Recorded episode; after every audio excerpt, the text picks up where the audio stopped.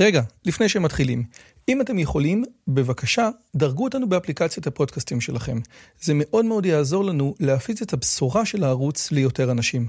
ממש תודה רבה לכם. פתיח, ומתחילים.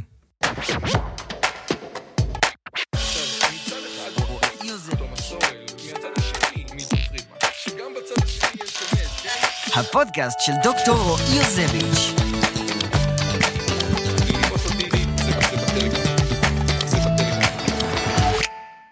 מי שמארח אותנו עכשיו זה פורום קפה שפירא ואפשר לראות אותו פה. אה, הפורום מזוהה יותר מכל עם גב"ח, אבל חוץ מגלי, חוץ מגלי, גלי בת חורין, אבל חוץ מגלי יש פה עוד צוות רציני מאוד שעושה ועובד מאחורי הקלעים ולפני הקלעים ויש לנו את אודי ואת עזרא ואת נעמן שהיה פה אחראי ועזר לנו עם כל מיני דברים. אז באמת לפני שאנחנו מתחילים תודה רבה זה לא היה יכול לקרות בלי העזרה שלכם, תודה רבה, ממש, על זה שאתם פה ואתם עוזרים ועושים. אה, מה שנעשה זה כזה דבר, זה כיף גדול לראות המון המון המון אנשים. אנחנו נעשה סשן אה, של 20 אה, דקות תמיר, 20 דקות אני, כל אחד על נושא אחר, ואחרי זה נעשה איזושהי שיחה שלנו ו mingling ושאלות מהקהל וכו' וכו', ויש גם מי שרוצה, יש עוד אוכל ויש קפה ותה וסויה שם. אז uh, without further ado, כן, רדי, אפשר? אז אנחנו בדיוק יצאנו מסט של הרבה מאוד מערכות בחירות, ויש לי חדשות uh, טובות וחדשות רעות. לטובות אני אגיע אחר כך. חדשות רעות זה עומד להימשך. אולי לא יימשך בשנה, שנתיים, שלוש, ארבע הקרובות, בגלל תוצאות הבחירות שבאמת היו uh, מאוד מאוד מיוחדות, בגלל נפילה מתחת לאחוז החסימה.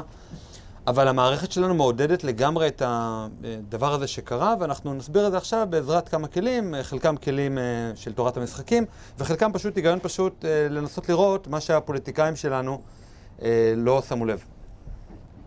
אז דבר ראשון, בפוליטיקה הישראלית יש לנו שתי מגרעות מרכזיות. הדבר הראשון זה שאני חושב שכולנו מרגישים את זה שאנחנו הולכים לבחור עם, איזה מין תחושת רוממות מאוד מאוד גדולה, הנה עכשיו ייפתרו כל הבעיות, ו... אחרי הבחירות שוב קורה אותו דבר ושוב קורה אותה התאבנות ואותם אינטרסים של המערכת שפשוט לא משתנים מבחירות לבחירות, והפוליטיקאים שלנו בעצם לא מצליחים או לא רוצים להשפיע על המצב שקיים בפועל. והדבר השני זה אה, כמובן חוסר יציבות, ועל זה, כולנו הרגשנו במהלך השנתיים האחרונות. אוקיי, כמובן לגבי ה... תחזיר רגע. לגבי הבעיה הראשונה, אז uh, כתבתי שם uh, השפעת יתר של מפלגות קצה. יש לנו uh, פוליטיקה, אנחנו תכף נדבר על זה, שמעודדת את ההשפעה של מפלגות מגזריות, כמו נגיד יהדות התורה, מפד"ל, מפלגות ערביות כאלה ואחרות. הרבה מאוד מפלגות שבכלל לא טוענות שהן מייצגות את האינטרס הכללי, אלא הן פועלות בשם עצמן ובשם הציבור אה, שבחר בהם, והם לגמרי לוביסטים של אותו ציבור אה, קטן שלא מייצג את כלל החברה הישראלית. הדברים האלה הולכים ומתעממים, כי זה כבר לא כזה סקסי להיות מגזרי וסקטוריאלי, אבל עדיין זה מה שהם בעצם עושים. אה, בנט סיפר פעם, לפני שהוא עזב את הציונות, לפני שהוא עזב את, איך זה נקרא? הבית היהודי. אז הוא אמר, הרבה יותר חשוב בבית היהודי היה לענות לשיחת טלפון מאיזה מנהל אולפנה, למה לא דאגת לשיפוץ של קומה שנייה, מאשר לדאוג לבעיות uh, החוץ והביטחון, או לבעיות הכלכלה הכלל-ישראליות, כי בסופו של דבר הוא נמצא ברמה הרבה יותר חזקה, והוא יכול להגיד לציבור, הנה, בנט עזר לנו, בנט לא עזר לנו, וזה היה התירוץ של בנט לעזיבה, אבל עזבו רגע את בנט כפרסונה, זה מייצג משהו באמת מאוד מאוד אמיתי. המפלגות שלנו הן מייצגות סקטורים, ואני חושב שזה משהו שאף אחד מאיתנו לא רוצה לראות בפוליטיקה. אז בואו נדבר רגע על הממשלה האחרונה שהייתה לנו, ודרך זה אולי ננסה להבין יותר טוב. אז במפלגה, אה, בממשלה האחרונה, אה, היו שישה אה, דברים שלא נשברו, או לא נשברו מאז המהפך, או לא נשברו בכלל אף פעם. אז דבר ראשון, השלטון אף פעם לא היה על ידי אחת מהמפלגות הקטנות. ובנט הוא היחידי שהצליח אי פעם להקים ממשלה עם מפלגה קטנה של אה, שישה מנדטים. אה, לראשונה מפלגה ערבית הייתה בקואליציה, אה, שלא כמו אצל נתניהו, שזה היה איזשהו רומן שעדיין לא ברור, הוא עדיין מנסה להסתיר את מה שהיה או לא היה, או אצל רבין, שזה היה כזה פילגש, שהממשלה של רבין נסמכה על המפלגות הערביות, אבל לגמרי מבחוץ, לא הסכם קואליציוני או דברים כאלה, אלא ממש אישה חוקית. נכון להגדיר את זה כאילו לא, לא. אולי בובה של? אה, אולי. אבל אה, עוד משהו, ממשלה בלי החרדים והליכוד, שזה שוב לראשונה מאז המהפך, אדם חובש כיפה כראש ממשלה, הליכוד, מה שמעניין בזה זה שהוא איבד את השלטון לא לשמאל, הוא איבד את השלטון למשהו מימינו. תמיד הליכוד היה המפלגה המרכזית שאיחדה את הגוש, ופתאום הוא מאבד את זה למשהו שהוא אה, לפחות טוען שהוא מימין, וזה גם דבר אה, מוזר ומיוחד. אז איך כל זה קרה? בואו ננסה להבין. אוקיי, אז שוב אנחנו חוזרים לשתי הבעיות, חוסר יציבות וגירעון דמוקרטי. תמשיך. כן, כל הכבוד, אורי קולפ. אוקיי, אז למה זה קרה? אה, בדרך כלל מדברים, אה, לפחות אה, במקומות שבהם אני שומע, על האופי של הפוליטיקאים, על אובדן ערכי, על בג"ץ שאישר את ההשתתפות של מפלגות שלא תומכות במדינת ישראל כמדינה יהודית, ודברים בסגנון הזה. אבל אני רוצה להציע איזשהו כלי אחר להסתכלות על הדברים, שהוא הכלי המוסדי, שבעצם דרכו אני הרבה פעמים אוהב להסתכל על הרבה מאוד דברים בפוליטיקה ובכלל גם בחיים. והכלי המוסדי הזה נקרא בעצם אה, אחוז החסימה.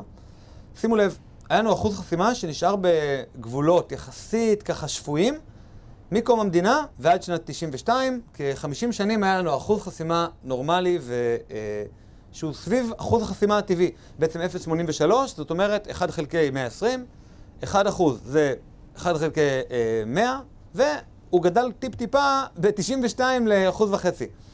אבל אז מה אמרו? מה היה בעצם הטיעון להכפיל כמעט את אחוז החסימה אה, תוך אה, זמן כל כך קצר מ-2006 עד 2015? אנחנו רוצים... כן, אז אה, גלי אומרת המפלגות הערביות, שזה שוב עיוות דמוקרטי, להגיד אנחנו רוצים להעלות את אחוז החסימה כדי שאחוז מסוים מהחברה לא יקבל ייצוג. בסדר? אז, אבל מה בעצם אמרו בצורה יותר ממלכתית ויותר פומבית? אנחנו רוצים אינטרס כלל ישראלי, המפלגות הקטנות סוחטות אותנו, ולכן אנחנו נעלה את אחוז החסימה כדי שלמפלגות הקטנות יהיה פחות כוח סחיטה. כל מי שמכיר משהו במתמטיקה או בתורת המשחקים, או סתם אה, ניהל משא ומתן אי פעם, יודע שזה פשוט ההפך מהנכון, והעלאה של אחוז החסימה ל-3.25 זה מה שגרם לכל החמש מערכות בחירות. ואני אנסה להסביר את זה באמצעות הדיאגרמה הבאה. אוקיי? יש לנו כאן אה, כנסת ישראל, בחירות אה, שביעיות או שמיניות, ונבחרות בבחירות האלה בסך הכל שלוש מפלגות. כמובן בישראל צריך 61 מנדטים על מנת להקים אה, קואליציה. אז אה, אני שואל אתכם כאן, באמת אה, שאלה פתוחה, מי המפלגה הכי חזקה פה? אחד.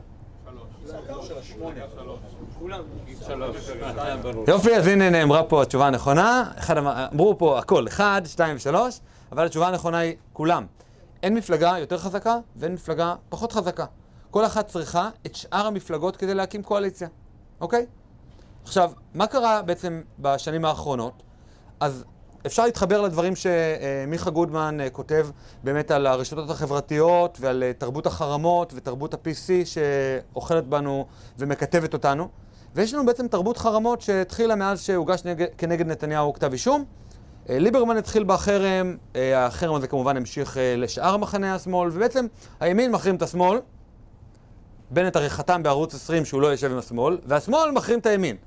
אז אי אפשר לשבת עם, אחד עם השני, אם ל- אין לאף אחד 61. והשמאל לא כל כך רוצה לבוא וללכת עם הרשימה הערבית המשותפת, כי בסופו של דבר הם מייצגים משהו מאוד מאוד אה, חריג וקיצוני לעומת השמאל היותר מרכזי. והימין, אין לו 61, או לפחות לא היה לו עד הבחירות האחרונות. אז מה עושים? אז מי המפלגה הכי חזקה במצב כזה של חרמות? רגע, שנייה, אנחנו עדיין בזה. השמונה אחוז הזה זה בנט. הוא אמר בתקשורת, אני לא אשב עם השמאל, אבל בעצם הוא אמר במשא ומתן, בחדרים הסגורים, אני מוכן לשבת גם איתכם וגם עם השמאל, עם מי שייתן לי יותר.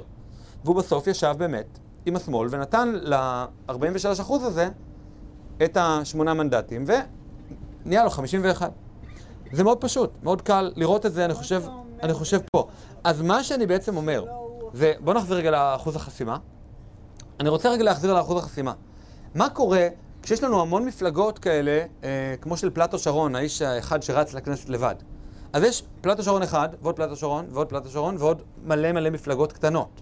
זה די דומה לזה שאני אצא פה מהבניין הנחמד הזה, הולך לרחוב, ויש כאן הרבה פיצוציות. הן מתחרות אחת עם השנייה. אבל אם אני אלך להושעיה, או אם אני אלך לאיזשהו יישוב בגליל או יישוב בנגב, יש שם רק מכולת אחת. המכולת הזאת, למרות שהיא עסק לא כל כך רווחי, היא מונופול. כי אין לי במרחק 20 דקות נסיעה שום מכולת, אז הבעל מכולת, האחד הזה יכול לגבות מחיר פרימיום, מחיר יותר גבוה, מחיר מונופולי. אם יש לנו הרבה מפלגות קטנות, הדבר הזה לא קורה, ולכן עד היום שום ראש ממשלה לא הגיע ממפלגה שהיא לא המפלגה הגדולה ביותר. כי היה ברור שראש המפלגה הגדולה ביותר הוא מרכיב את הקואליציה, ואז ישחקו הנערים לפניי, כל המפלג... אה, מי שיש לו מנדט, שניים, שלושה, הם מתחרים אחד עם השני. אבל כשיש לנו גם תרבות של קיטוב פוליטי, שבעצם גוש אחד מחרים גוש שני, וגם מעט מאוד מפלגות קטנות, או יותר נכון, אין לנו מפלגות קטנות. אנחנו צריכים כל מפלגה ומפלגה כדי להגיע ל-61 האלה. אז לא רק שכל מפלגה קטנה היא מלך, גם כל חבר כנסת בודד שמשחק ברוגז הוא המלך. ואין לי שום יכולת אה, להוביל מדיניות בשום דרך, אוקיי? אז זה הדבר הראשון, אחוז החסימה, אני די בטוח שזה ברור. אם יש אה, שאלות, הערות, אני אשמח. כן. לא היית מצפה שיעשו משהו כמו השיטה האמריקאית, של איזה 50 אוקיי. ומשהו אחוז? אז זהו, אז אה, כמובן אנחנו אה, נדבר על זה עוד רגע, לגבי מה שיטת בחירות שלנו. אנחנו המדינה היחידה בעולם שיש לנו שיטת בחירות ארצית, יחסית, רשימתית. זה בשקופית הבאה. ובאמת זה מהשיטה האמריקאית, מה שהיא עושה, זה היא אומרת, אוקיי, הדבר הזה ממש גרוע, כי לכולם יש את אותו כוח. אני רוצה להגיע לזה שמפלגה אחת יהיה לה 51 אחוז. ואז היא בעצם מושלת. אז איך האמריקאים בעצם גרמו לזה שאותה מפלגה לא תרמוס את כל הדמוקרטיה ותרמוס את המיעוט? הם פיצלו את הכוח הפוליטי לא רק בהפרדת רשויות לשלוש, אלא גם את הרשות המחוקקת הם פיצלו לשתיים. וגם את הרשות המחוקקת הם פיצלו לשתיים, שזה ממשל פדרלי, סנאט וקונגרס, סנאט ובית נבחרים, שמגבילים אחד את השני, רק אם חוק עובר בשניהם, אז הוא בעצם הופך להיות חוק, אם הנשיא לא חותם וטו. ורוב הכוח בכלל נמצא במדינות או ברמה עירונית. אז בקיצור, פרסו את הכוח גם בהפרדת רשויות של מחוקקת, מבצעת ושופטת, וגם פדרלי, מדינתי, מקומי. זה שיטה נחמדה, אין לנו אותה בישראל, זה אחת השקופיות הבאות. יש אבל איזה טעות. שנייה. הפיצול של הקונגרס בית עליון ובית תחתון, והקטע של הפדרציה, ה state והמחוזות, זה לא נראה שזה קשור לעניין הזה, זה קשור לזה שארצות הברית היא למעשה פדרציה. ובכל פדרציה יהיה לך את הבית התחתון והבית העליון שהוא מייצג את האינטרס של מדינות מול הפדרציה. אני לא חושב שזה בגלל העניין הזה. אוקיי, אז אני אחזור רגע לשאלה, כי בטח לא כולם שמעו. הייתה פה שאלה שאומרת, שנייה, הם בכלל פדרציה ולכן ההפרדה הזאת. אז כל מי שקרא את מסמך ההסבר של החוקה האמריקאית, שזה מסמכי הפדרליסט, יודע שהם עשו את זה בכוונת מכוון באופן מאוד מאוד אה, ברור, כבר ב... אה, עוד לפני שהחוקה אושררה, הם כותבים שזאת המטרה, ולכן עשינו את זה, ולכן עשינו פדרציה, ולכן בנינו את כל המבנה הזה בצורה כזאת שמאוד תקשה על הפוליטיקאים לרמוס את המיעוט. דבר כזה לא רומס את המיעוט, דבר כזה רומס את כולם. כי כולם פה באיזשהו מין אה, כוח שווה, אפילו שהם קיבלו פי, לא יודע, חמש-שש מהמפלגה הקטנה. אוקיי? ושזה... אבל בואו בוא נראה, נמשיך, אני רוצה לעמוד בזמנים. אז אתם תראו, הדברים אה, ייפתרו עוד רגע, אוקיי? אז ככה, מה המיוחד בישראל? אז דבר ראשון, יש לנו שיטת בחירות שיש לה שלושה רכיבים.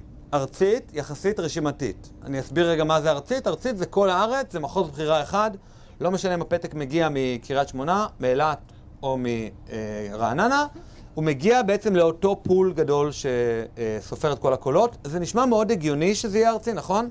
אבל אנחנו המדינה היחידה בעולם ש- שכל הארץ זה מחוז בחירה אחד.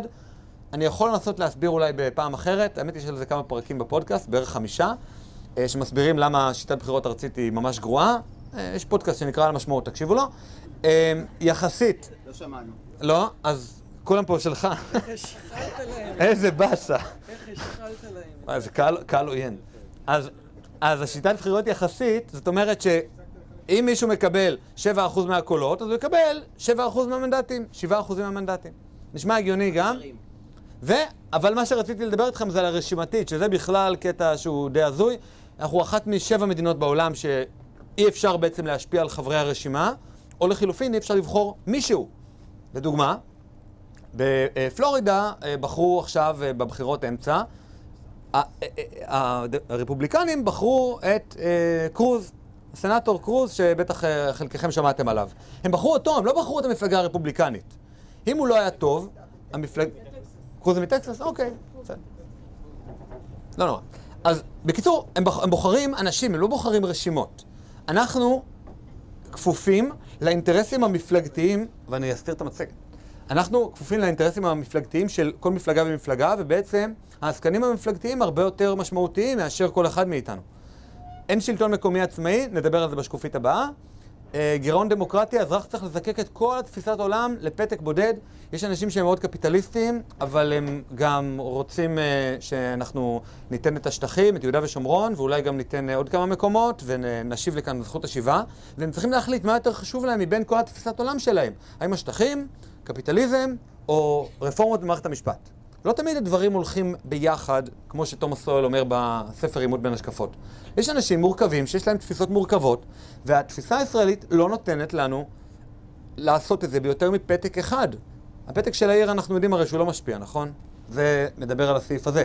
של העיר, של המועצת עיר, זה גם ראש העיר שלנו הוא חזק מאוד, והוא רומס את כל החברי מועצה, אין להם כמעט שום השפעה.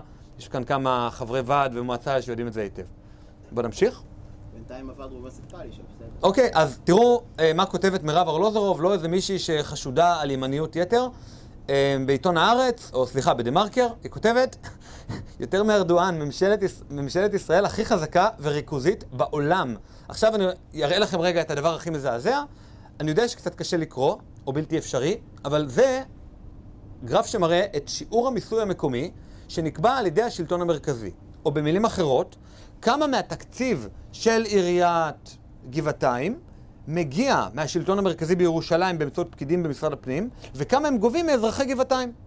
אז בישראל 95% מהמיסוי מגיע ממשרד הפנים. זאת אומרת, הקשרים מול משרד הפנים יותר חשובים מהקשר עם הבוחר, שמשלם על השירותים. הוא לא משלם על השירותים.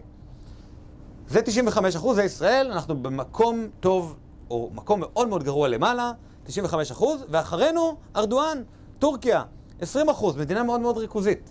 סתם שתבינו כמה אין בישראל שלטון מקומי. צרפת, גם מדינה מאוד ריכוזית, 19.2. אחר כך יש לנו את כן. מת- קוריאה, פורטוגל, יפן, 7 אחוז, וארצות הברית היא איפשהו ב-0 אחוז, היא פשוט לא קיימת פה, כי השלטון המרכזי לא גובה מיסים עבור השלטון המקומי. השלטון המקומי יכול להעלות את המס, להוריד את המס, להחליט שהוא עכשיו לוקח ארנונה גבוהה, נמוכה, ואין שום השפעה ל- לביידן על השלטון המקומי בוויומינג או במסצ'וסטס או בכל מקום אחר, אוקיי? אז זה לגבי זה. ופה זה אה, בכלל השלטון המקומי מוציא כשיעור מהתמ"ג. זאת אומרת, כמה באמת מהשירותים עוברים דרך שלטון מקומי וכמה עוברים דרך שלטון המרכזי, בלי שום קשר למי קובע את התקציב. וישראל, גם אחרי שממשלת ישראל מעבירה 95% מהמיסים, אנחנו ב-5%. זאת אומרת, התקציב של השלטון המקומי מראש הוא נמוך, גם אחרי ההעברות מהשלטון המ- המרכזי. הוכחתי לכם שאין בישראל שלטון מקומי, ושלא משנה מה ראשי העיר יעשו, הם שולטים רק בחמישה אחוז, אבל זה 95, הם שולטים בחמש אחוז מתוך חמש אחוז. מה? הגרף העליון זה בעצם מראה כמה מהשירותים שאתה מקבל כאזרח עוברים דרך השלטון המקומי. בלי שום קשר מאיפה, מאיפה הכסף מגיע אליו. בדיוק, כן. ובישראל אתה פשוט, אין, אין שלטון מקומי בישראל, וזה משהו שהוא באמת גירעון דמוקרטי. פשוט אה, תצלמו את זה, אם אתם רוצים. מירב ארלוזרוב, גם שיתפתי את זה בקבוצת התכנים שלי, אז אפשר ללחוץ על הלינק ולקבל את כל הכתבה. אבל זה, לי זה מאוד עצוב, כי זה מראה, שוב, את אותו דבר שאמרתי מקודם. אנחנו צריכים לזקק את כל תפיסת העולם שלנו לפתק אחד. אם היה גם אפשרות מקומית, אז נגיד שעכשיו נבחר אה, ראש עיר מושחת ברמת גן. נניח, סתם אה, היפותטי. אז אני יכול להגיד, אני לא מעוניין לגור אה, תחת חסותו של ראש עיר מושחת, בין אם הפרקליטות תטפל בו ובין אם לא. יש פה תרבות רעילה ברמת גן, לא יודע. ואני אעבור עכשיו לגבעתיים, אני אעבור לנווה מונוסון, אני אעבור להושעיה. במקום שאני צריך עכשיו להגיד, אני עוזב את ישראל, כמו שהרבה מאוד uh, מהמחנה המפסיד בבחירות האחרונות אמרו, אנחנו עוזבים את הארץ. אני לא רוצה שאף אחד, בגלל הפסד בבחירות, יעזוב את הארץ. אני רוצה רק שהם יעברו עיר, כי יש להם uh, ראש עיר דפוק, או uh, שפתאום uh, נבחר שם מישהו שהם לא מזדהים איתו ערכית. זה מאפשר את כל המעבר הזה, וזה בעצם שוב מחזיר אותנו לתחרות הזאת שאני כל כך רוצה. אחוז חסימה נמוך עושה תחרות בין מפלגות, ושלטון מקומי חזק עושה תחרות בין עיריות ובין אה, ועדים מקומיים וכו' וכו'. אוקיי? אז זה לגבי זה. עכשיו, אה, כמובן לגבי השיטה הרשימתית והשיטה ש- שלנו. אז בעצם, המפלגות שלנו, או הן מתחלקות לשתיים, מפלגות שהן דמוקרטיות, במרכאות כפולות, כמו נגיד הליכוד, שיש להן אה, בעצם פריימריז. אז בפריימריז, כמו שאנחנו כולנו יודעים, מי שקובע מי יהיה במקומות הראשונים, זה לא האנשים מה, אה, הפקודים למפלגה, אלא מי שפקוד במפלגה והוא חבר בקבוצת לחץ, כמו תעשייה אווירית או אה, גופי לחץ כאלה ואחרים. מירי רגב, אה, אחת הסיבות שאני מאוד לא רוצה שהיא תהיה שרת חינוך או שרה בכל משרד שיש לו תקציב כלשהו, מעבר לכיבוד ועוגיות, זה שהיא אומרת, אנחנו נחזיר את הפנקס האדום ונהפוך אותו לפנקס הכחול של הליכוד. ולמה היא אמרה את זה? כי היא יודעת איפה מרוחה החמאה. הוועדים הגדולים שהתפקדו אה, בהמוניהם לליכוד, בוחרים את מירי רגב ונותנים לה את הכוח, והיא לא תעשה בדיוק מדיניות ליברלית שהליכוד אמורה לקדם. עוד דוגמה זה הליכודניקים החדשים, אנשים ממרץ ומהעבודה ומיש לפיד, יש עתיד, סליחה, שמתפקדים לליכוד בשביל לשנות את הליכוד מבפנים. אז פריימריז, אמרנו, זה לא בדיוק מביא את uh, רצון העם, כי קבוצות לחץ בעצם משתלטות עליהם מבפנים, וראש המפלגה בשאר המפלגות הוא בעצם הבן אדם היחידי שמשנה. כי למישהו שהוא מספר 4, 5, 10, 20 uh, ביש עתיד, הוא לא יצביע נגד יאיר לפיד, כי בבחירות הבאות הוא פשוט uh, יפיל אותו, כמו שראינו עם עופר שלח, אבל יש עוד הרבה מאוד דוגמאות, לא צריך uh, להרחיב על זה. ובעצם uh, חברי הכנסת תמיד יהיו נאמנים למי ששולט, או לקבוצות לחץ, או לראש המפלגה, ולא לציבור. ואין לנו בכלל, אין להם שום אינטרס בכלל לענות לטלפונים, לענות להודעות. אני זוכר שהייתי בארצות הברית ודיברת, היה לנו איזשהו קשר לאיזשהו חבר קונגרס, יש לו איזה 30 אנשים בצוות שלו, בניגוד לאיזה שניים או שלושה אצלנו, ואותה עוזרת ארגנה לנו סיור בקונגרס בגלל שהקשר עם הציבור, למרות שהיינו ישראלים, היה כל כך חשוב לאותו חבר קונגרס להראות שהוא עושה סיורים לסתם ישראלים שבכלל לא בוחרים שלו. זה סתם מראה את ההבדל בין שיטה שבה בן אדם נבחר ויש לו צוות גדול שיכול לתפעל את כל הדבר הזה ואת כל הקשר עם הציבור, לבין שיטה שבכלל אין שום אינטרס לחברי כנסת אה, ליצור קשר עם הציבור. אז למה לא ש...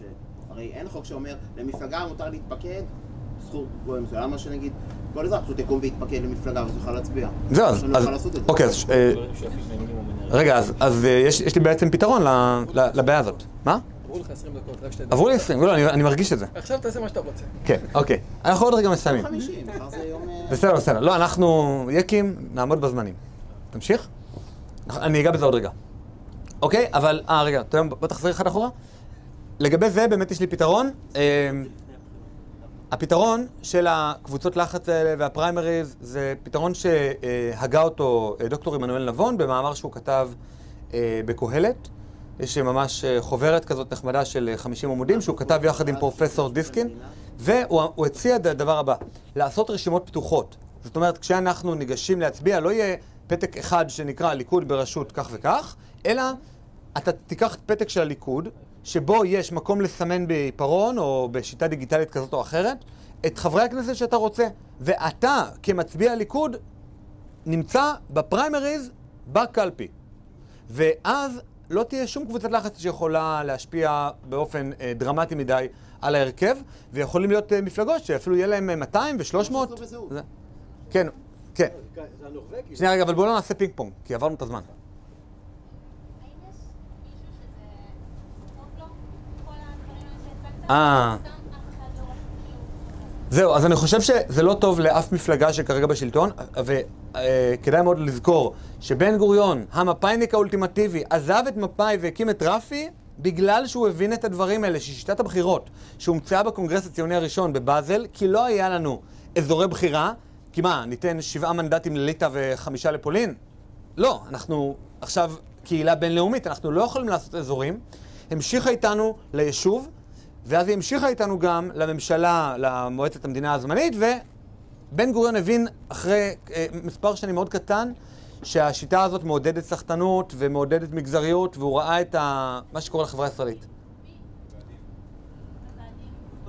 לא, זה- אה, זה טוב לוועדים, ודאי, זה טוב לוועדים. זה טוב לקבוצות לחץ. עופר עיני, שמח. הוא לא רוצה שנשמע את ההרצאה הזאת. אבל רגע, לא, באמת, אני, עברו 20 דקות ואני רוצה שנקפיד על הזמנים.